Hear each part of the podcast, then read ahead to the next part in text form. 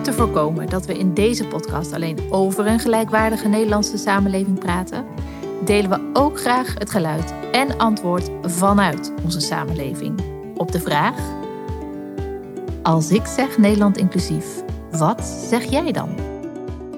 Meer begrip voor elkaar.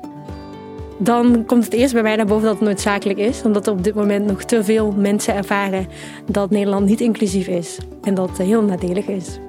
Nog een lange weg te gaan.